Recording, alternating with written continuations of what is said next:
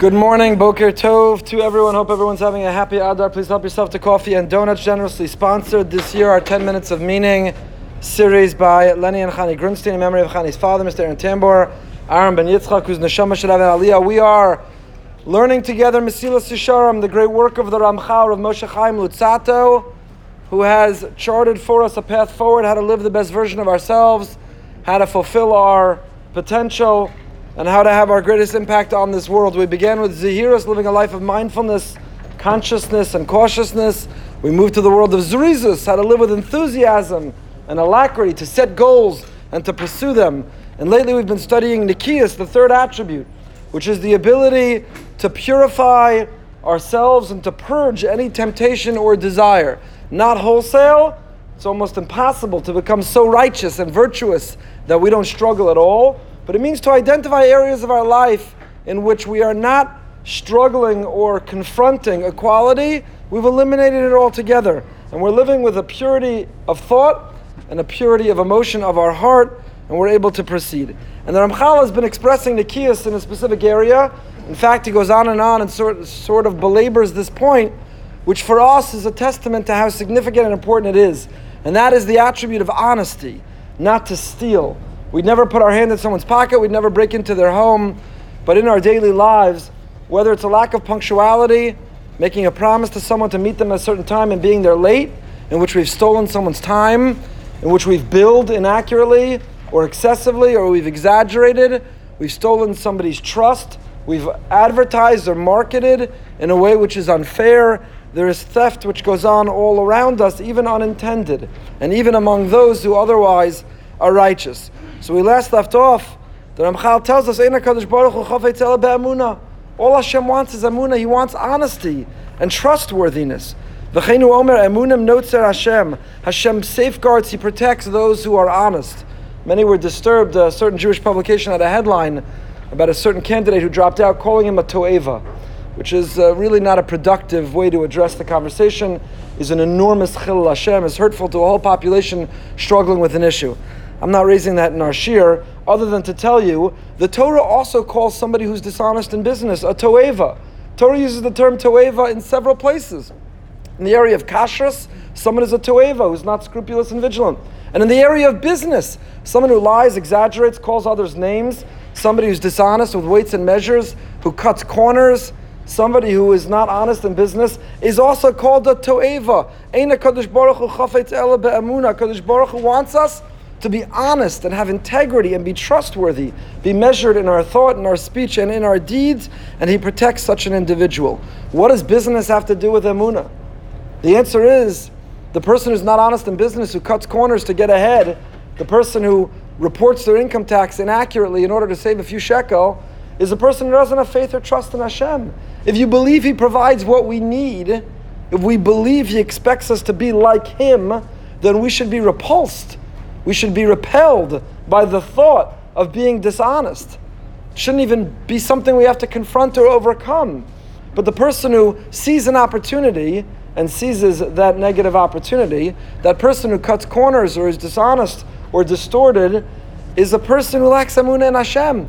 You can't shuckle hard and have a long Shemona Esrei. You can't, when you're in shul or at Daf Yomi or in the beis medrash, be super stark. And then when you go to business, you're ruthless you compete unethically and you market uh, in a way which is excessive and which steals the trust of the consumer. And you can't report your income taxes, you can't charge unfairly, you can't negotiate ruthlessly, and consider yourself to still be that same person who shuckled or davened or learned or gave tzedakah. It all goes together. He wants us to have emunah. That's why umnus, emunah, we said last week, in umnus, a career, a profession, a livelihood, the way we earn our income, umnus is the same word of emunah, because that is where we express our emunah. Vaf Iyov heid alatzmo, says the Ramchal, Iyov, Job, the individual who suffered perhaps more than any other, certainly in Tanakh, described about himself, Imtita ashuri mini haderach, v'achar einai halach libi, u'v'chapai davak me'um. Have my feet turned from the path? Has my heart walked after my eyes? Has anything stuck? Has anything adhered to my hand? What is Iyov talking about? Turning from the path, heart walking after eyes, things sticking to his hand. So Ramchal tells us, Habet Yefah Mashal Azeh. Look at how accurate, look how beautiful, says Ramchal, this metaphor is. Kidima Hagazla Bilti Nigla Kedavar Mizdabik Adam. When a person steals unintentionally, it sticks to your hand. You didn't mean to grab it, but nevertheless, if your hand is sticky and you touch something, it sticks anyway. You didn't mean to grab it. You did not intentionally put your hand in someone else's things and steal from them. But if you have a sticky hand and you touch something, it sticks to it. You did not go there with that goal, with that intent, but nevertheless it sticks. Zeh. Even though we would no, never go and outright steal from another, it's almost impossible to not make that long distance call. Today everyone has a cell phone. To not make extra copies on the copy machine. To not take the pen home from work by accident. To not clock out a little bit earlier or have lunch go a little bit late. To not even, Shulchan records this in Hilchas Malamdim. The halacha is that someone involved in Jewish education, Rabbanim Avodas HaKodesh, if you don't get enough sleep at night, and you come to work and you're tired, and you drag and you're slow, and you don't give your best effort, you've stolen. You've stolen from the children you're supposed to be teaching. You've stolen from a Kaddish Baruch Hu, who empowered you with that sacred trust. And I would argue what appears in Shulchan Aruch regarding Hilchos Malamdim is true for everybody. Your boss pays you to be the best version of yourself, and you come to work and you're dragging because you couldn't help but follow the primary results till the middle of the night, and then the next day you're exhausted and you could have just read about them in the morning, and therefore you're not as productive, you're not as efficient, you're not as sharp at work as you were supposed to be, you've stolen. So again, all these examples that Ramchal is saying, you never said to yourself, let me go steal from my boss. Let me go be a little slower, I'll be a little bit lazier. Let me go steal from him. You don't go to work because you say to your boss, I'm afraid of the coronavirus. I, there's no coronavirus anywhere near you. The flu is much more dangerous and never stopped you. But it's a good way to stay from work. So you report, I'm going to work from home because of coronavirus, which is another way of saying, I'm going to be lazy at home. All these are unintentional stealing. You think it's cute, you think it's an opportunity, you think you can cut a corner. He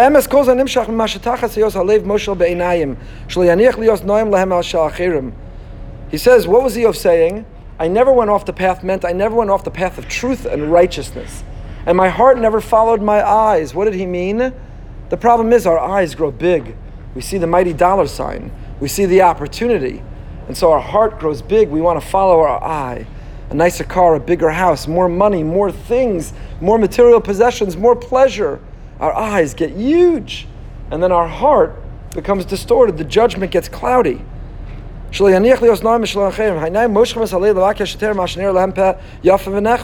What happens is the eyes drag the heart to pursue heterim. We look for excuses and rationalities. You know what? Uh, when we rationalize, the etymology of the word rationalize, we tell ourselves, rational lies. We're lying to ourselves that it's not stealing. We're lying to others that we haven't taken from them. Rational lies. When we rationalize our behavior. So our eyes get big, we see the opportunity. And then our heart explains, no, really, I worked a little extra seven years ago, so the fact that I left early today, or I called in sick when I was really healthy, or the fact that I took the extra pencils or made the extra copies, but uh, in the past I've made copies at home for work on my machine, so it all evens out. Our eyes grow big. It's an opportunity. It's an opportunity to misreport on my taxes, an opportunity to cut a corner. And then our heart rationalizes.